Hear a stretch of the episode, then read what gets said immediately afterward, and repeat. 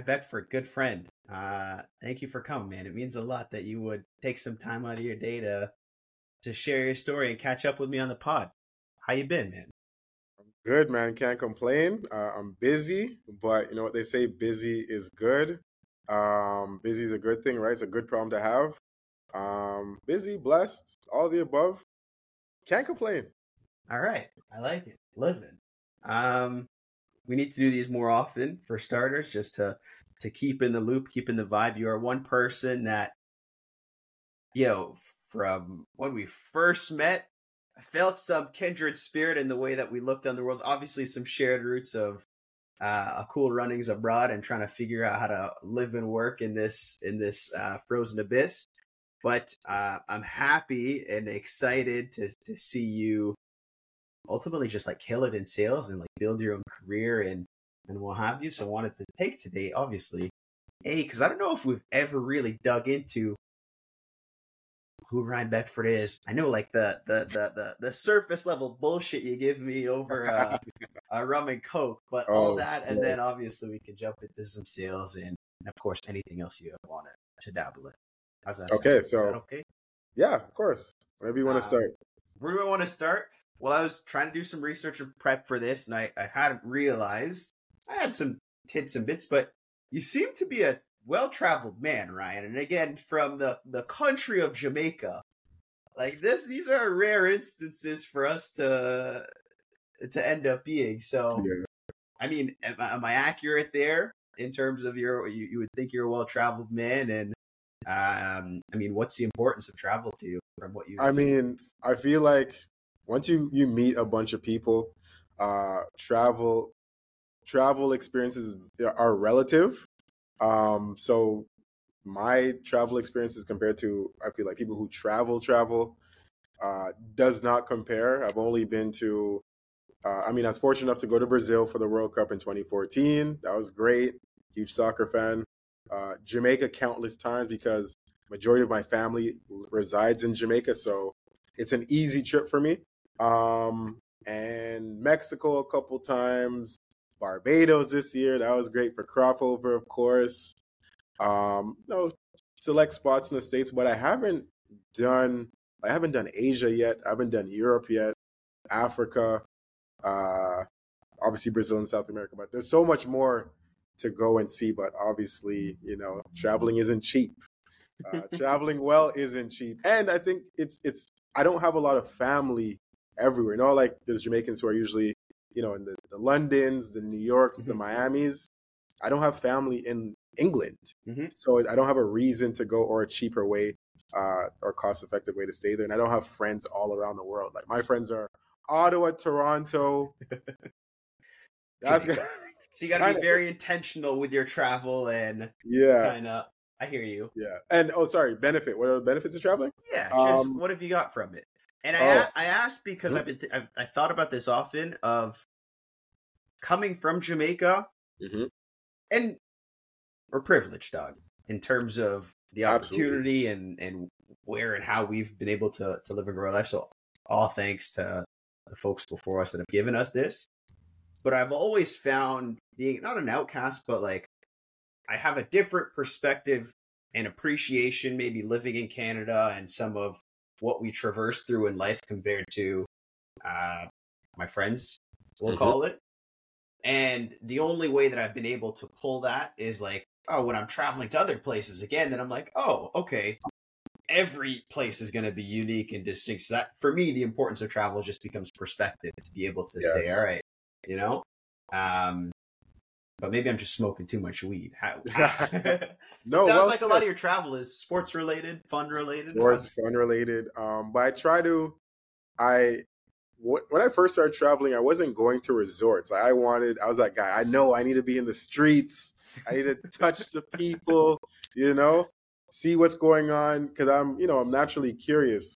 Uh, some people don't know me may uh, take some of my questions as being nosy, but it's really not me being nosy. I'm trying to understand you, the context around you, um, and all that stuff. And that's the same mentality I have when I travel. Like I'm, you know, why are all the poor people over here? Where are all the rich people at?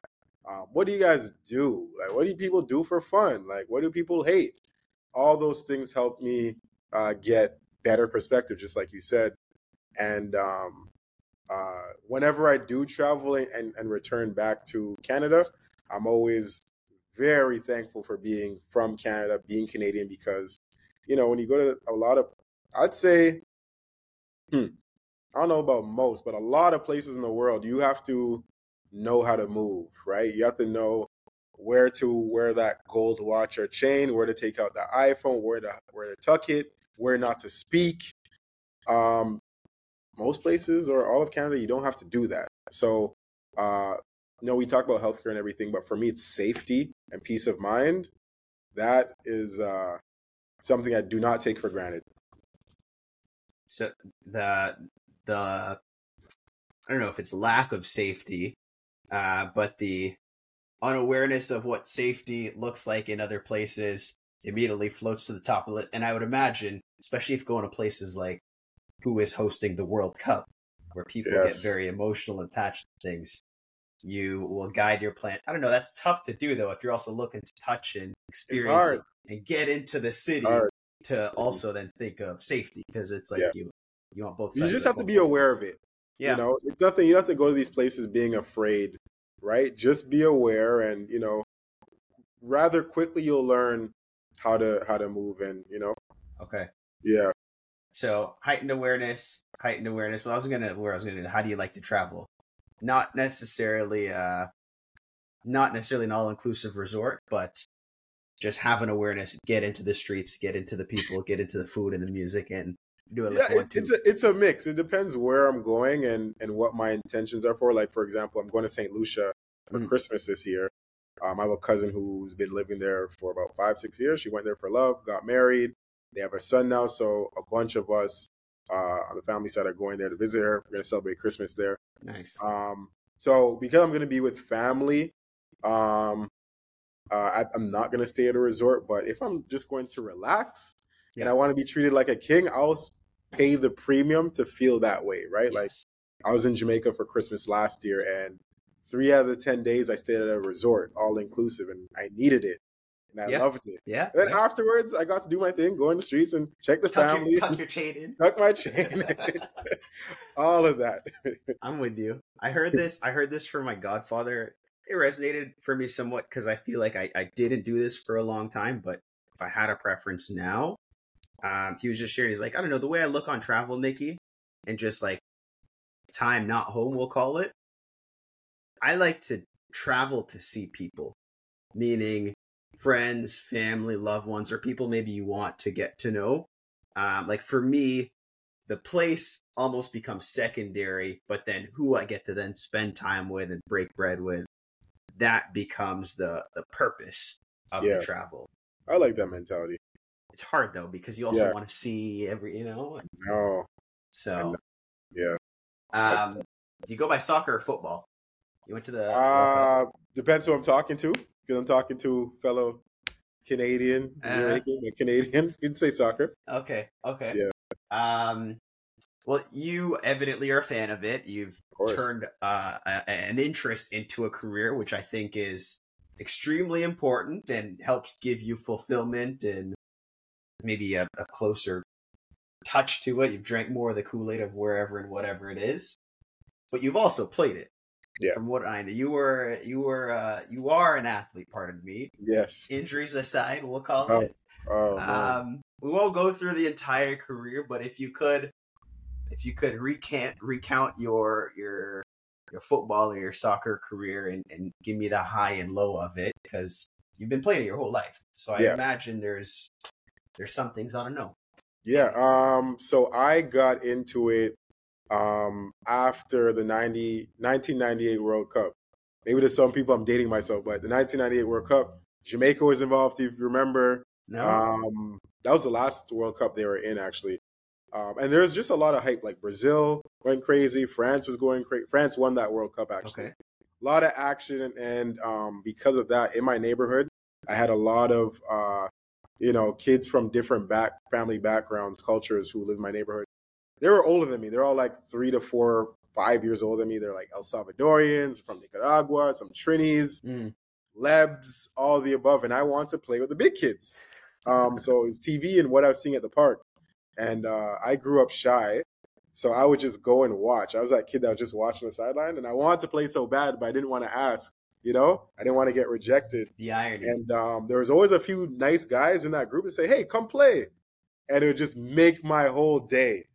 And um, you know, I, I was I'm born athletic. I'm naturally athletic, so um, even though I didn't really know the nuances as a child, I could keep up because I was fast, strong, whatever. I could just figure it out, kick the ball hard.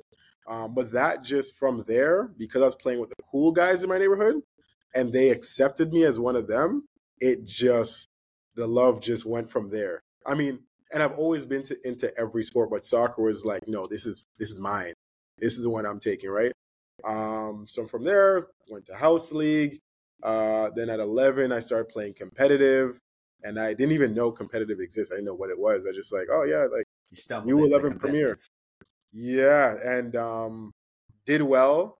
Um, I was very anxious though because I thought like you know the term competitive, like oh man, I'm playing against these semi-pro players. I'm gonna get killed. And I remember I, I used to be anxious before every soccer game. Nerves. I would just like get the yeah the nerves. I just get the shits before. It's crazy.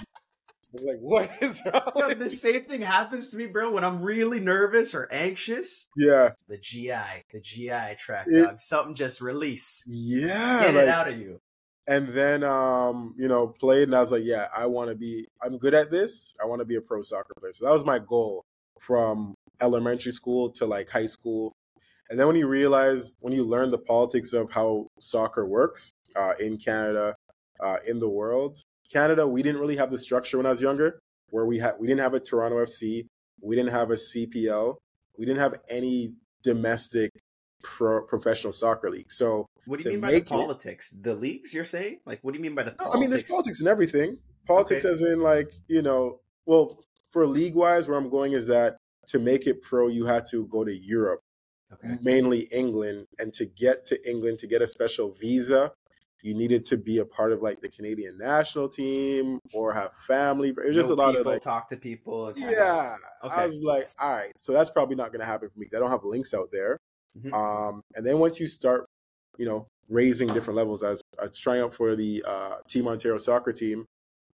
That's when that was my first time uh, being met with, oh, there's levels to everything in life. There's levels to money, mm. success, mm-hmm. ability, like I was playing against like the best in Ontario, obviously, and I I was really good, but I wasn't as good as them. That's when I knew I had work to do, and that ooh, I don't know if these guys aren't pro. How am I going to make it if they're already here?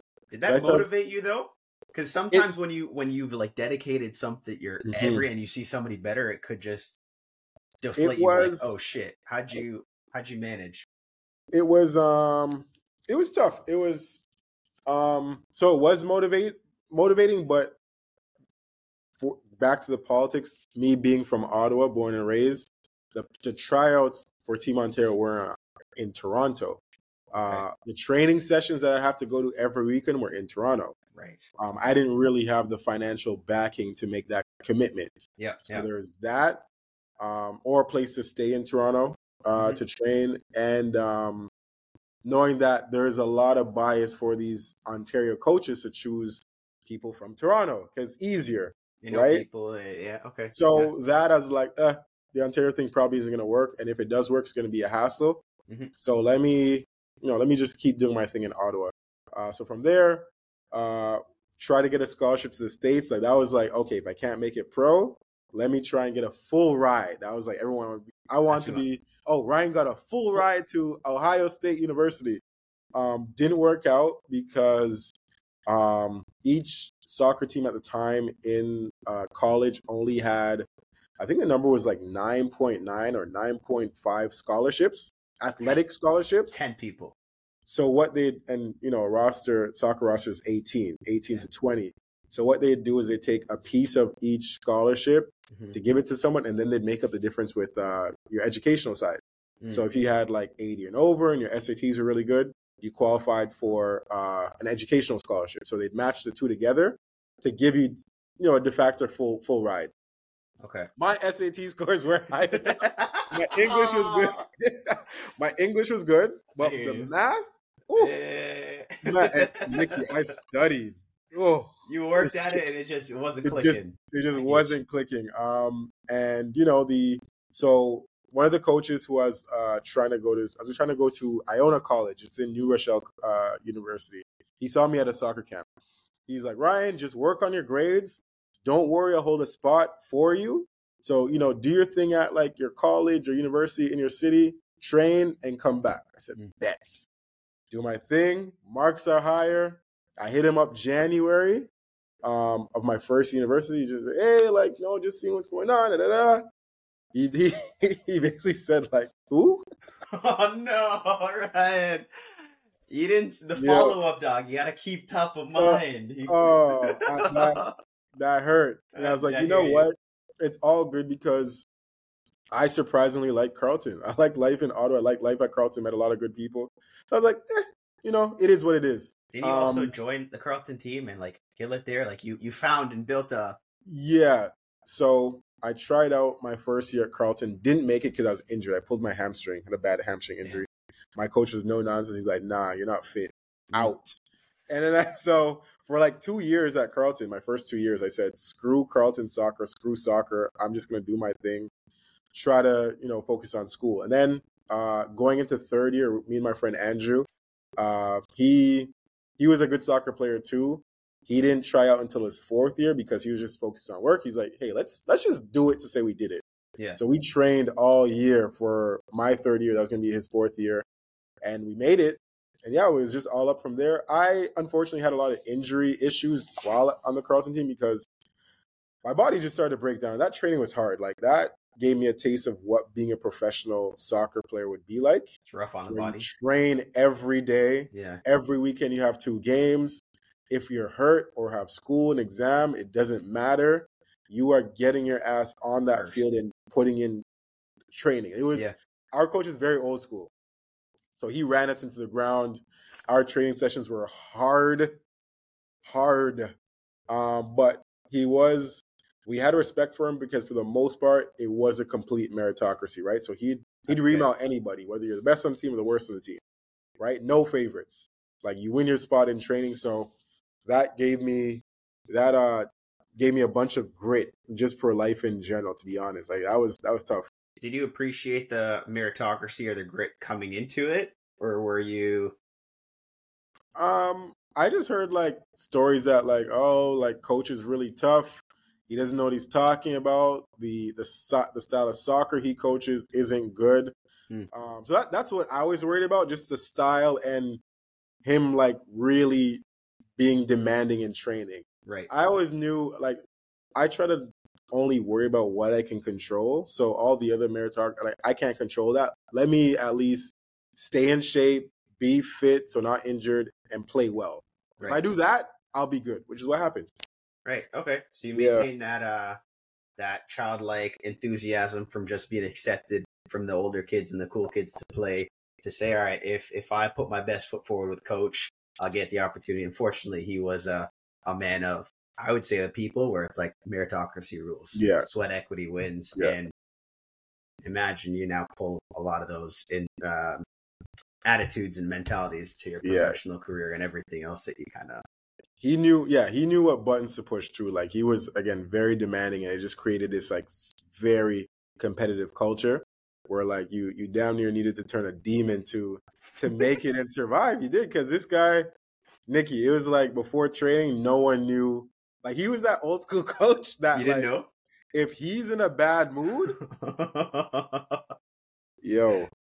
So everybody's just holding in their diarrhea before he walks in to say, I'm, "All right." The thing is, though, so the good thing about him being so demanding and you know training as hard is that like preseason starts August 15th or early August. So we're mm-hmm. training from early August until the end of the season, which is end of October, first week in November. So by the time September hits, Nicky, and we're already training in the summer beforehand to prepare for all the madness. We're in shape.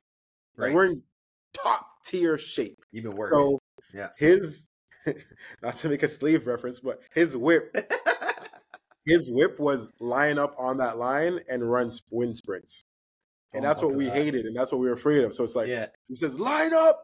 We're like, ah man. But by September, we're already so fit that like it's not a threat anymore. We're not gonna tell him that, but it's just it's just annoying. So that it, now it's less a physical adversity and it's more a mental adversity. All right, who's yeah, gonna yeah.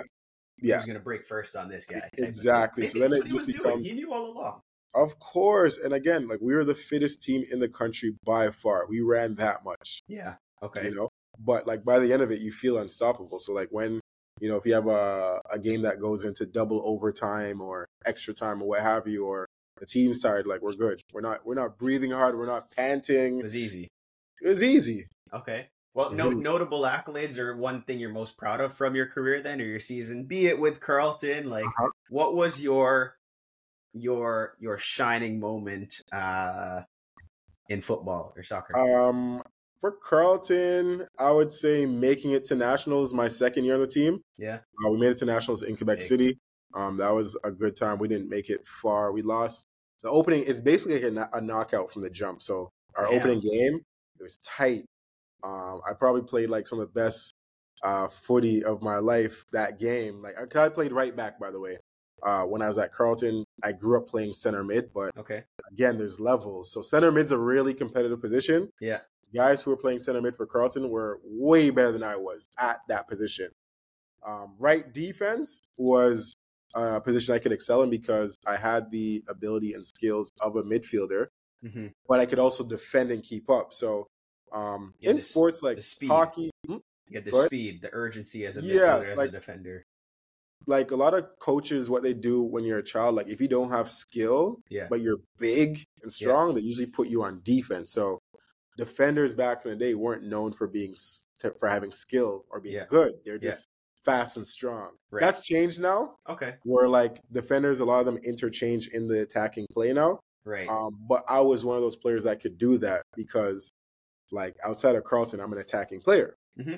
So, um, uh, but yeah, so I'd say my second year was good, made it to nationals, but it ended on a low note because uh, it went to penalties, and one of my PKs, I, I just I messed it up, man. I, I shoved this, uh, I, I don't know, I just miskicked the ball and. Oh, it was just right. So yeah. that's the epitome of high and low, all in one fucking breath. It's like we fucking made it. You play the best 40 of your life.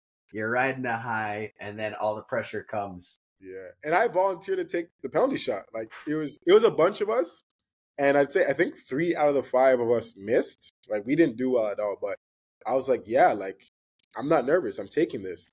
This is and why I, I, can't do, do, these sports, bro. You have so much pressure on you at that point. Like everything is amounted to. Yeah, it's so that's why you have to appreciate these pros that do it and they make it look so easy because not. It's all it's mental. mental.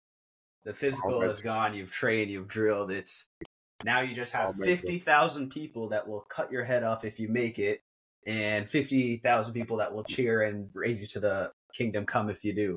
Exactly. Yeah, it's a different beast. Okay.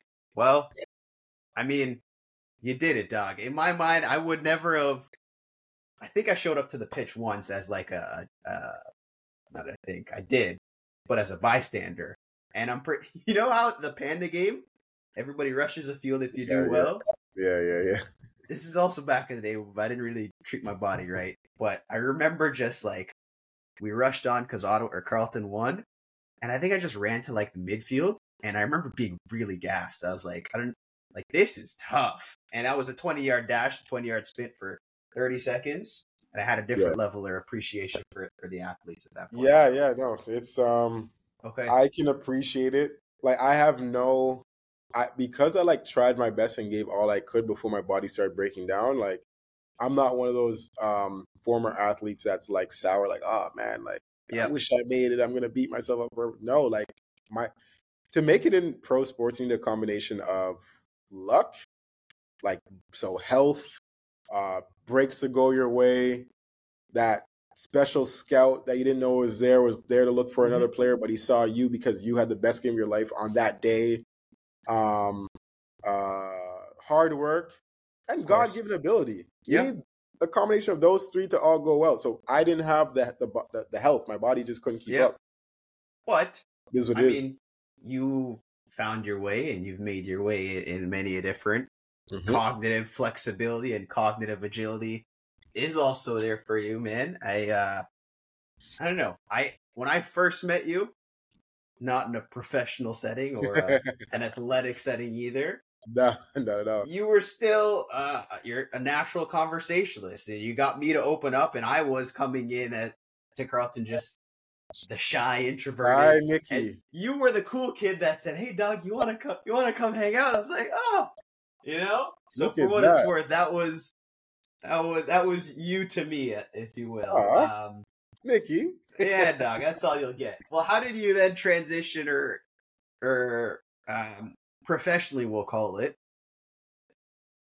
You've you've taken many ways to get to to sales, and I feel like in some way, mm-hmm. a certain phenotype will say all roads lead to sales.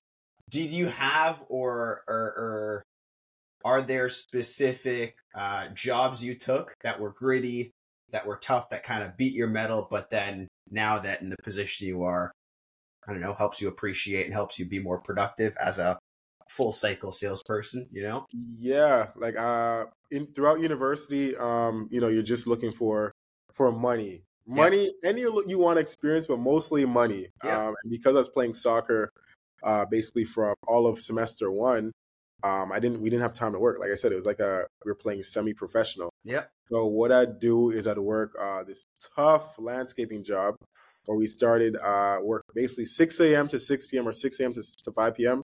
Um, back it's so this was like on your body. Yeah, this was like 2011 to like 2014 ish. Yeah. Um, so the pay was okay. Like mm-hmm. minimum wage was like ten dollars then. I was getting paid 11 or 12 an hour. Um, but because I'm working so many hours, five days a week, 12 hour days, too. I was yeah. I was making good money in yeah, those. Yeah, yeah, Right. So it's hard work, but I'm it's about paid. my money. Give me my money. I'll figure it out. I'll wake up when I need to wake up. I'll be do good. So, um, you know, when we worked at certain government uh, properties in Ottawa, uh, we would look inside the windows, like when we're in these flower beds, on our knees, picking out weeds, and resent the hell out of those government workers on Facebook chilling with their coffee breaks. We're sweating in the summer heat. Uh, I was like, yeah, I can't do this that much longer. I need I need something like that. I need to work smarter, not harder. good motivation. Yeah, so that always stuck with me. Uh, from landscaping, couldn't do landscaping all day because when I graduated, it's like if I'm looking for a job, mm-hmm all I have is landscaping, which I can't put on my resume. Right. Um. So one of my uh, friends referred me to uh, Scotia to be a Scotiabank teller, mm-hmm.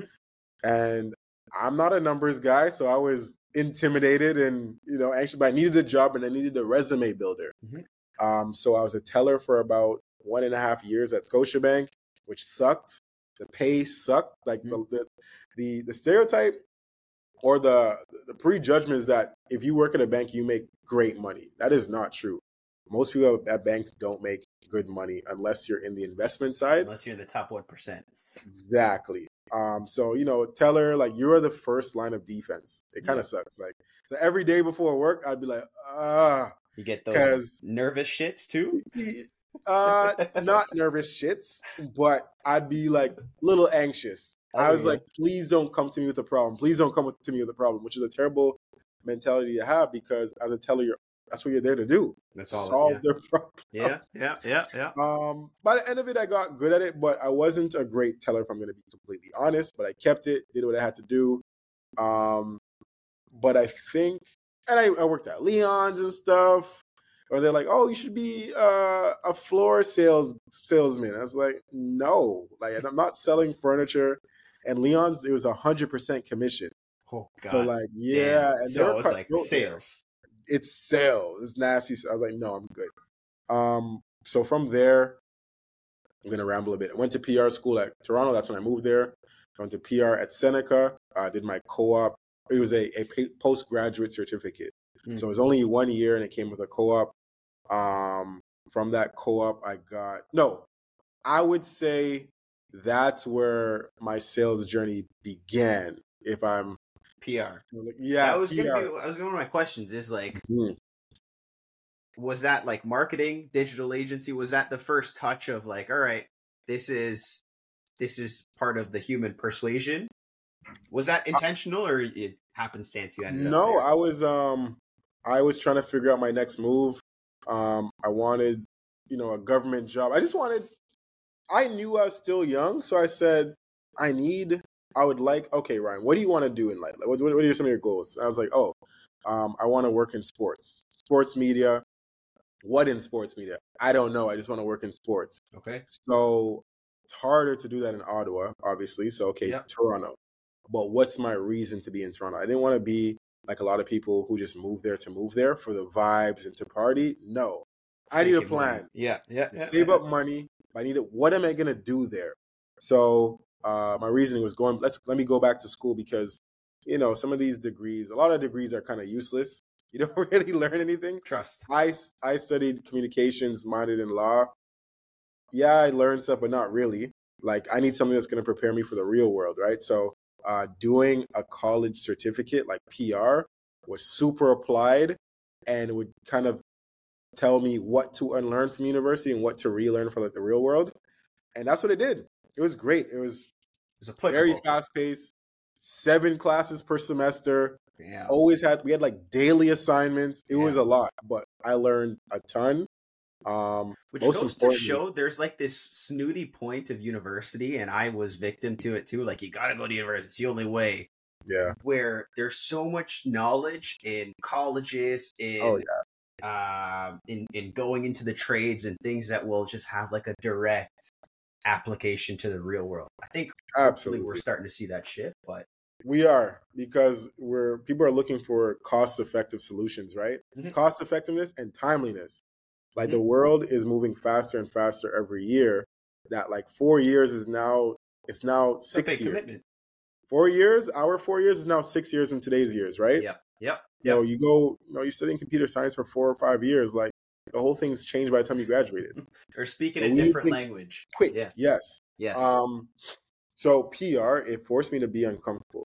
Um so from the classes to like public speaking, event planning to writing, like my writing, I was I didn't grow up being a strong writer. Um, part part of that is because I focused too much on my athletic side. Yep. I just did what I had to do in school to get by.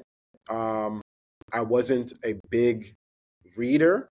It, reading was boring to me compared to now. Yeah. Like, and it's because I didn't find stuff that I was interested in. Now yep. I, I only read what I'm interested in. But so because I wasn't a big reader, it's actually one of my friends uh, Shayna. She, yes. she was uh, editing one of my essays in first year, and she like honestly, she's like Ryan, like, do you do you read a lot? I was like, nah, not really. And she, I was like, why? She's like, I could tell by your writing style. It's very, it's very static and concrete. Like, mm-hmm. Mm-hmm. she explained it in a way. I was like, hmm. That summer, I bought the Book of Negroes yeah. And I bought uh I bought another book. I can't remember. That's when I was like Roots. Roots. yeah. Um I, I can't remember which other book, but that's when I was like, "Ooh, I need to read to like up my intelligence in my writing because I'm always gonna have to write." It's funny. My my my book journey also started with. I think it's because it's close to home. Well, as close to home, uh, maybe it's like losslessness, but like understanding Black history. Malcolm X, and that was the first thing that I was like, "All right, this is oh, you know? Yeah. Another side note, um, that the book Malcolm, the autobiography of Malcolm X, uh, someone put me onto that one in university. University is usually that time when a lot of yes. black people read the black books, right? Yes, yes. Um, but his journey when he was in when he went through his awakening in jail. When when he was red, he went from red to to, to yeah to Malcolm. Uh, went from red to Malcolm. Yeah, when he met that um that Nation of Islam guy in jail, mm-hmm. and he started uh, writing about all the books he was reading and he's devouring. Mm-hmm. It like made me write. I was like, wait, I need to write these down. I need to buy these. yeah, yeah, and that's what really got me going because to see his growth just from reading so much and writing so much, I was like, I need to get there. This is what we were talking about earlier. It's like you you you read autobi especially autobiographies, people you admire and respect. You see a little bit of you, and it's ex- extremely inspiring. Yes. And then yes. that just puts a catalyst underneath your ass. Okay, and I imagine yeah, your so, writing evolves. Exactly. So when Shayna said that, it was just so honest, and she wasn't dissing me. It was just so honest. I was like, yeah, because I actually felt it. Mm-hmm. Like I, it, ah, you know, when you're not good at something, you just avoid it. Yeah. Right. If you're not good at math, you avoid all numbers. But I can't not be good at math and not be good at writing. Right. Where does that lead? Yeah, yeah, yeah, yeah, yeah. I'm yeah, screwed. Yeah. So I immediately started, and I saw my writing started to improve. So, um, but PR sharpened that. It wasn't like you know when you're writing essays, it's a lot of BS, mm-hmm. ten pages of BS, and you know you're citing this, citing that. But PR is like you're actually writing uh, memos, you're writing uh, articles, you're writing press releases. No BS in those. It's every word, every matters. sentence matters.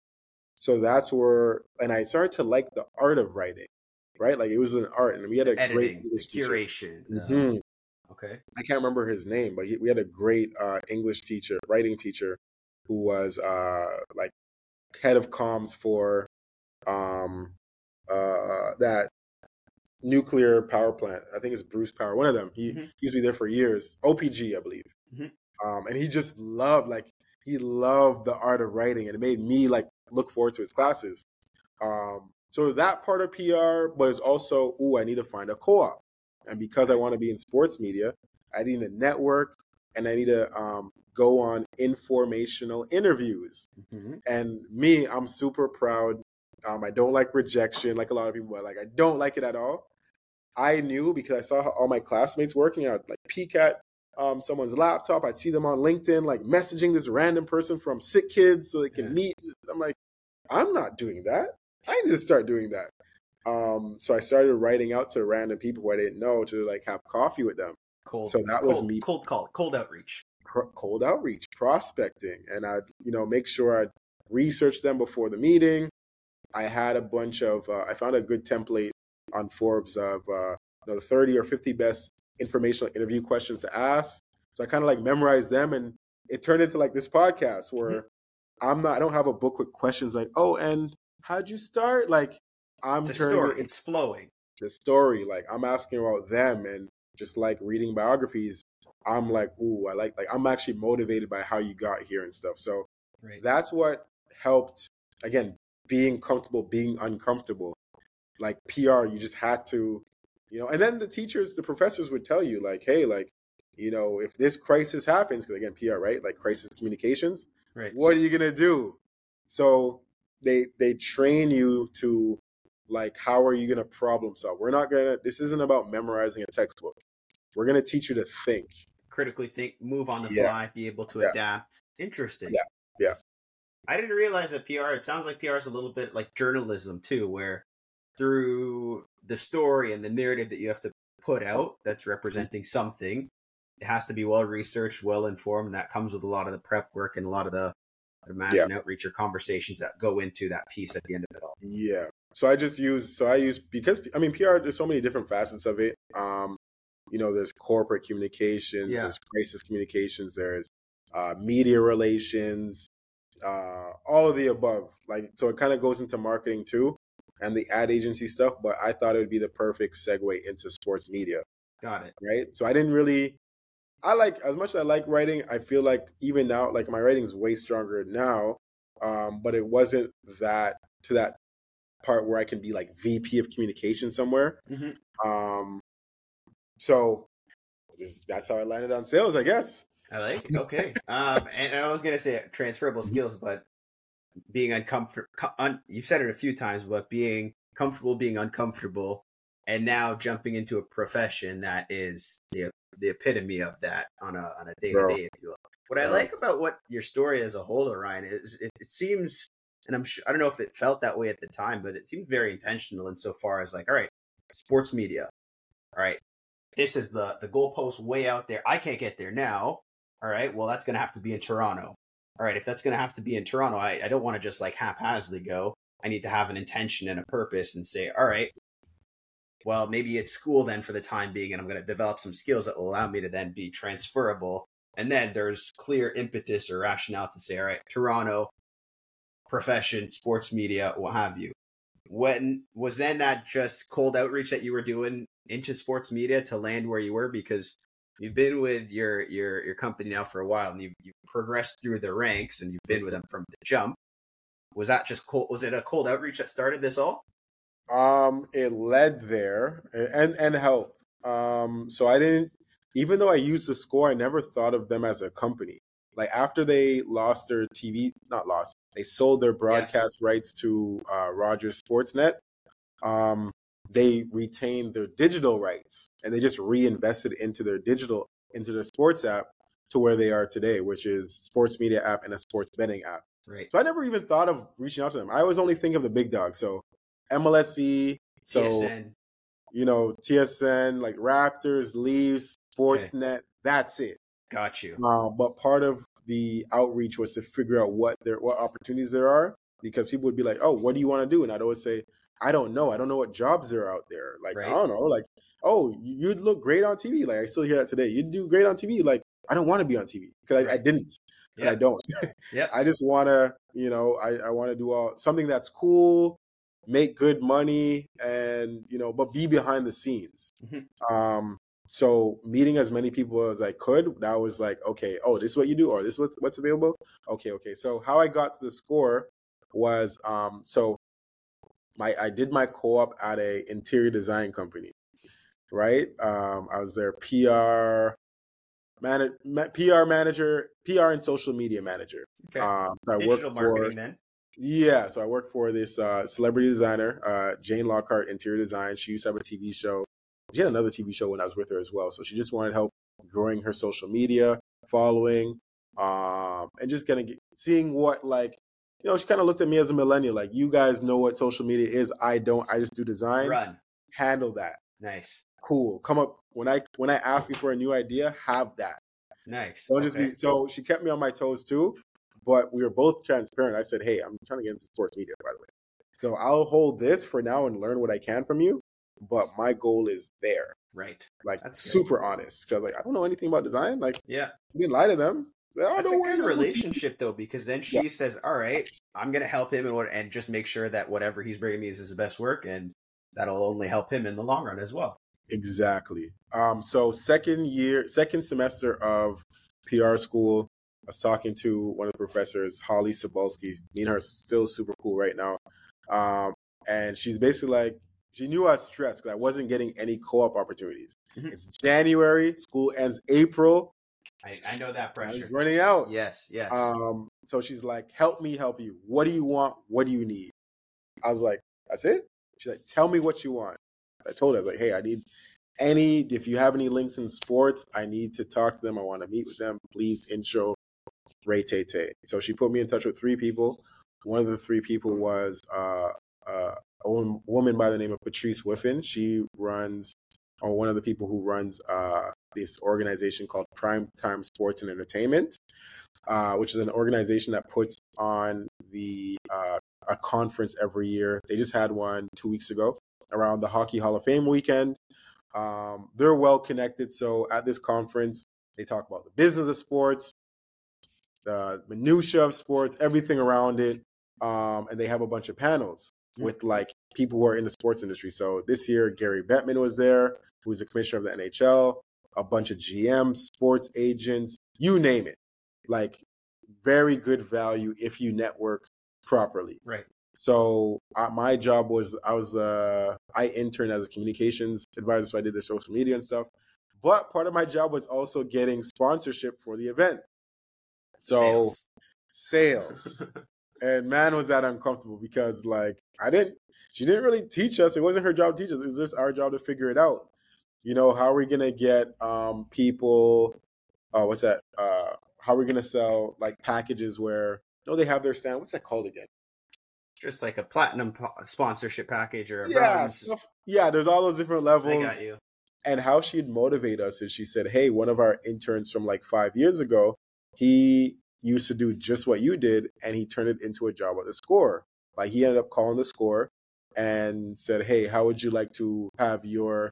How would you like to sponsor our lanyards for?" Um, so I have a score sponsored lanyard so that the CEO of uh, TSN and Sportsnet are wearing them on the panel. That's so creative. That's I such know. a unique. That's so nice. The director of sales at the time of theScore um, said, "Yo, let's go out for lunch." Yeah, yeah. like, who is this guy? Yeah. Um. So yeah, that was Taylor Coolidge. He's now at Paramount Plus, uh, which is formerly CBS Sports. Um. So he was at theScore for like a good seven, eight years, I think. Anyways, Um, I was like, hmm. And she's like, yeah, like now he's doing well. He's making big money. He like travels. So I heard the money part, heard the travel part. Like, okay, like I. So it motivated me to you know up my effort level to sell sponsorships for them. So there was one uh, golf tournament tournament that we had to help out at. They were sponsored by Primetime, and Taylor was helping out. So I was like, "Wait, are you the guy that are you the about? Taylor?" And and you know me, I'm a dickhead sometimes. I'm just like talking shit to him. I'm like, "Yo, like she said, like you make six figures and you do this, and you do, you're in Spain sometimes." And but I'm saying it with a smile on it. He's just like laughing. I wasn't. I didn't go there all like professional and say, "Hey, like my name is Ryan. Nice to meet you. I'd love to work with." You went it to none of that. You went to. I was, I was just myself. Yes. And he and he and me and him hit it off. Like he he messed me. He's like, hey, like I, I gotta go, but anytime you want, like just um let's have a coffee. I said, I will hold you to that. Like yes, I'm gonna follow up. And he's like, yeah, yeah, yeah, yeah, follow up. Like all good. Followed up with him like the following week. He said, yeah, come to the office. This is when they were at um 500 King Street. You remember I know, by your I know office? that I used to door knock. I remember theScore, bro, and it had a whole floor. And I yeah. yes, yeah, yeah, yeah. I know you remember. So when I walked into that office in 2017, this is when um you know, startups were really cool. Everyone wanted to work for a startup. Yes.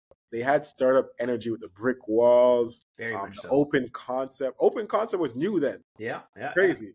Yeah, normal now. Um, you could see inside the office. There's TVs, PS5, ping pong. I was like, oh, this is it. I could work here. Yes. Um. So yeah, me and him hit it off. He said, "Hey, I'll look out after our meeting." And um, two weeks later, he hit me up. He said, "Hey, they're hiring for ad operations. He's I'm not sure if it's your wheelhouse, but I think you still get it. It's a foot in the door. I was like, cool. I applied, made it to the final interview. They didn't choose me, not because they didn't think I'd do a great job, but the candidate that they chose um, studied aerospace engineering. So they oh, thought God. like, I was like, it's nonsense. But anyways, he told me, I sent him a nice follow up email, said, hey, I didn't get a job. I'm sure you heard. Honestly, thank you so much for the opportunity no hard feelings. I really appreciate you. He said, Hey, man, thank you for the note. Just, I don't want to pump your tires, but we have something in sales that's opening up maybe in seven to eight months if you can hang tight. Yep. I said, Bet. I'm there. so throughout, during that time, I hit him up probably twice. Didn't okay. want to be too annoying or pushy, just to know, yeah, hey, hey. still here. Yeah. But yeah. not even about the job, just like no random shit that I knew was kind of BS, but just so I'm there. Yeah, yeah. Hey, like by the Stay way, like mind. I saw this book. I think you'd be interested in it. It's ESPN. I hope you're all happy holidays. Mm, mm. Oh, I saw this internship for the communications role. Is it just for students or is it? I knew it was just for students. Yeah. Is it just for students or is it? Yeah, yeah, yeah. You know, you're learning. Like, but I just left him though. I didn't bother him. I know he's a busy guy. June hit, and uh, June 2017, and he hit me. He's like, "Hey, remember that role I was telling you about?" Bam. Now up. Yeah think you should apply. Let's schedule a meeting where I'll give I'll go over, I'll tell you what to do, what you need to know. And he like I didn't really so this was an advertising role. This is digital sales coordinator in advertising. I didn't know what advertising was except TV commercials. Yeah. And this this is digital advertising. So I had to basically learn from scratch what advertising was, what different acronyms meant, mm. uh, what goal like it was just it was a lot, but it was exciting. I'm learning. This is ads. I'm working with brands like in a space sports, you're curious about. Yeah, sports, mobile app. So yeah, I had to put a presentation together and everything, and um, uh, yeah, I ended up getting it. Ended up getting it, and I won't lie, the first three to six months, I had imposter syndrome.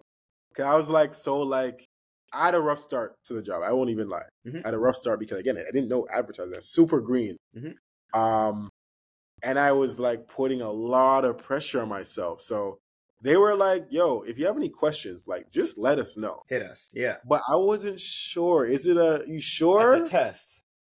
Right. Yeah. But they were actually genuine because they're like, "Yo, we're going to know if you don't know stuff. Like you're not going to just know this stuff, right?" Right. I'd lie, obviously. Yeah, yeah, I got it.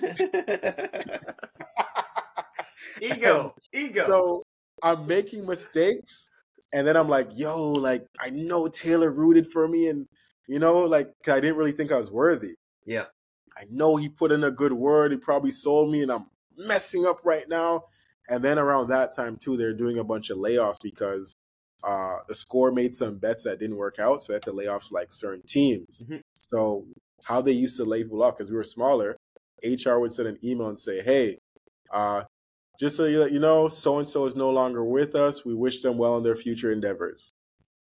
Mm-hmm. So my first month, I'm seeing so many of we wish them well in their future endeavors. I'm like, yo, what's going on? I'm thinking every time I make a mistake, I'm like, oh, oh no. no. That's the that's the straw. And, and then finally, like I kind of got I got better support out because my support wasn't great. Like the training wasn't great back then either. Yeah. They just kind of threw you in the fire. They kind of gave you a helper and that was it. Yep. And then I started to pick things up. I was like, okay. So once I got it, I was like, okay, I got this. Yeah. Yeah. Okay. And now you've been well. It's been cool because theScore is massive. They've they've also made some bets, pun intended, that have that have panned out. Yes. Uh, very much so. So you've got the experience of being at the startup vibes making errors, having the imposter syndrome, but then also seeing it through and and and then winning. And now I would imagine you've been there five years. You're sitting in a place of confidence. You kind of know the the wheels that you can turn and twist to succeed or fail type of thing. Mm-hmm. Uh, your success is now up to you, but you can have control over that. That's empowering. I mean, what's your your take on what's your take on sales 2023?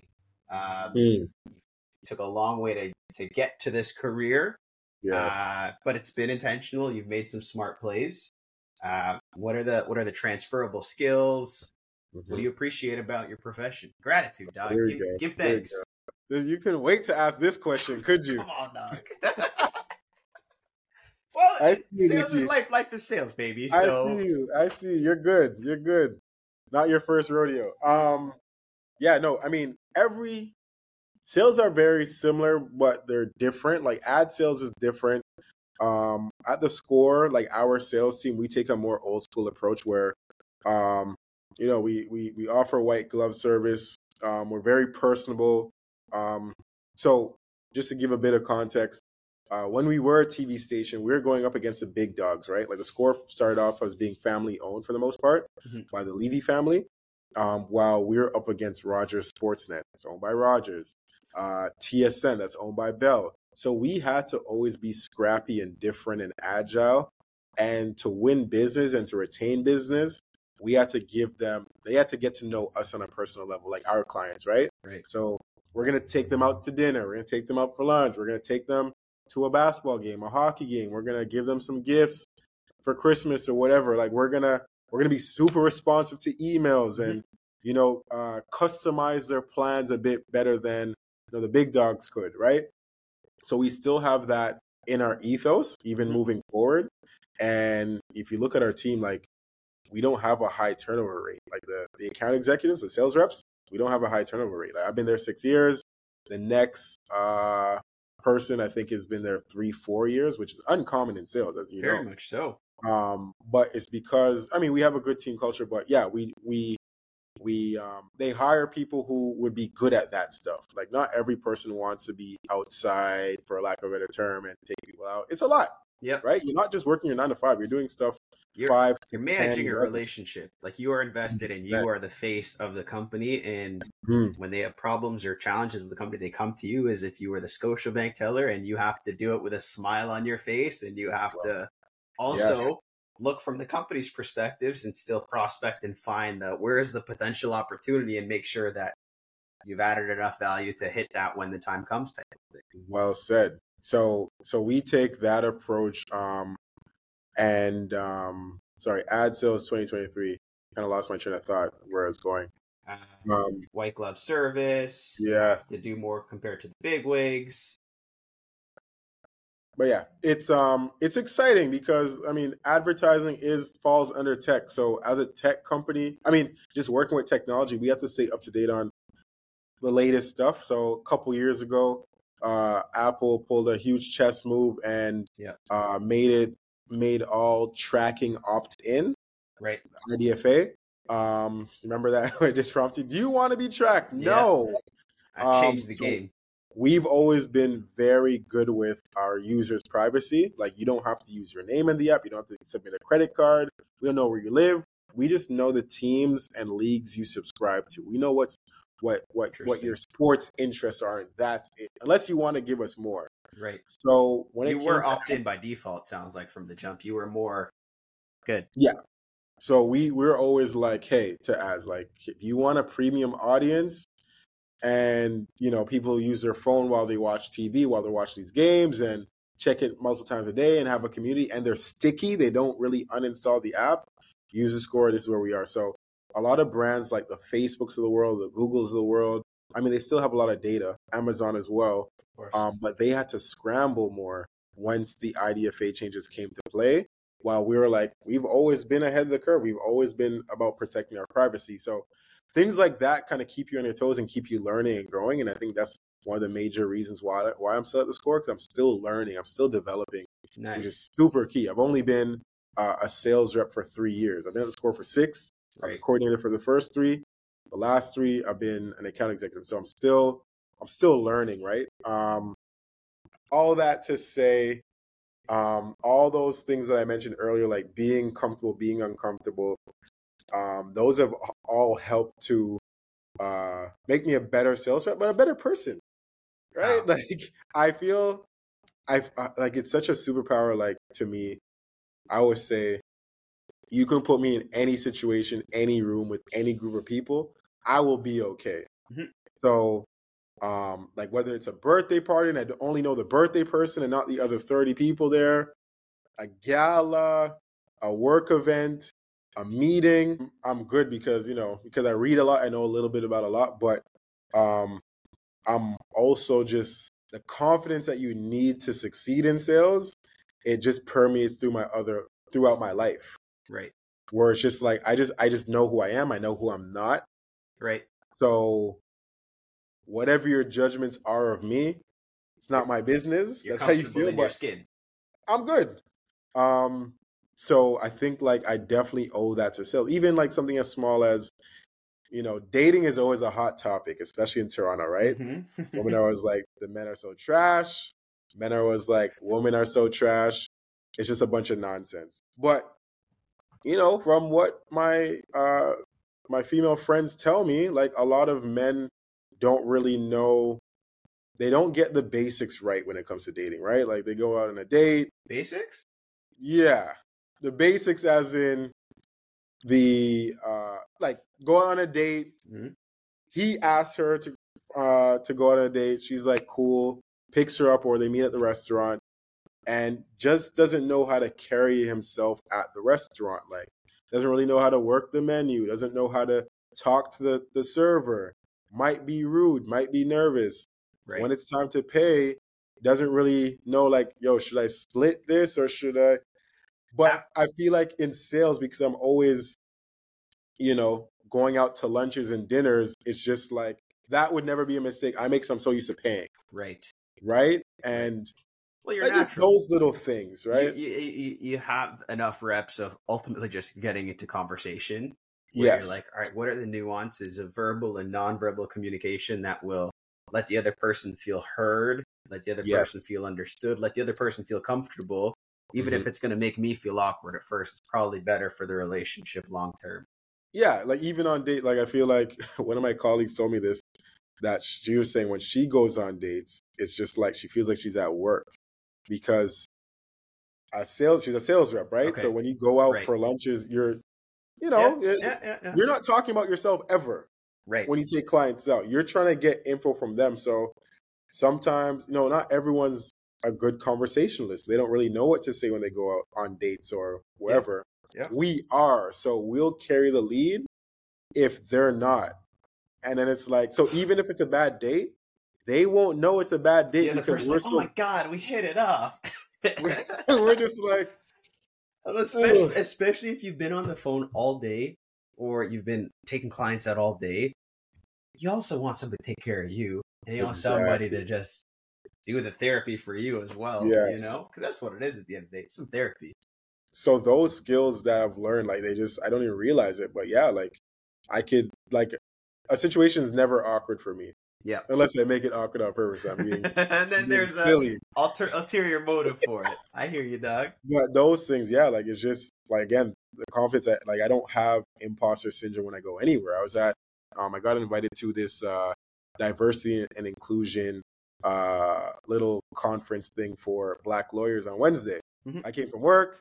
You know, when you're at, think about lawyers, right? Like one of the main, I feel, I'm mm-hmm. judging, but one main benefits of being a lawyer is to tell people that you're a lawyer. Yeah. a lot of lawyers don't like being lawyers. They don't like their job. doctor. Call me exactly. doctor. So that's the first, Mickey. They're asking my name. Second question: What law do you study? Where did you go to law school? I, with no shame, I'm not a lawyer. I'm, I'm not a legal profession at all. I'm in advertising. I'm, a, I'm an account exec, and I do this and this and this. And I could see the disappointment on their face. They try to hide it. Mm. I can see it. And I, you know, again, you know, I'm silly, so I don't care. you called it out. But as they, you know, conversation starts running and going longer, they realize, oh, Ryan actually, oh, this guy knows a he little bit about something. He's not an idiot just because he's in sales. But right. again, that's a confidence I developed from, you know, having to deal with so many different people and figure things out and and working among smart people. Like my company hires a lot of smart people, like my sales team and even elsewhere. And I'm sure clients too. Like the clients people, too. The, the, yeah. whoever you're chatting with, and you're uh, that's what I love about sales. You're at the forefront of the business, and businesses are generally pushing and trying to grow in some way. You're yeah. surrounded by people that are going to try and raise you up because if you're rose up, then the quarter's probably going to do better and what have you. And yeah. but it's tough. Okay, I love it, man. This has been I hope fun. I answered that question well. Hey, dog. Everybody has their own spin on it, so I like it. um, the the Ryan Beckford way, but uh, from from the burbs of of Ottawa to Toronto, from being accepted to the football field to crushing it downtown, uh, and and rising through the ranks with clients and lawyers or whoever. Um, dude, it's it's the it's a fairy tale story. They could make a movie about it. In all honesty, about this, we'll we'll wrap it up, Ryan, if you will. I'd say the bless the the best way to do it because I don't know. I wish I knew about this as a potential way back when. Uh, it's changed my life. It's changed your life in terms of being able to just develop a skill that works in multiple contexts.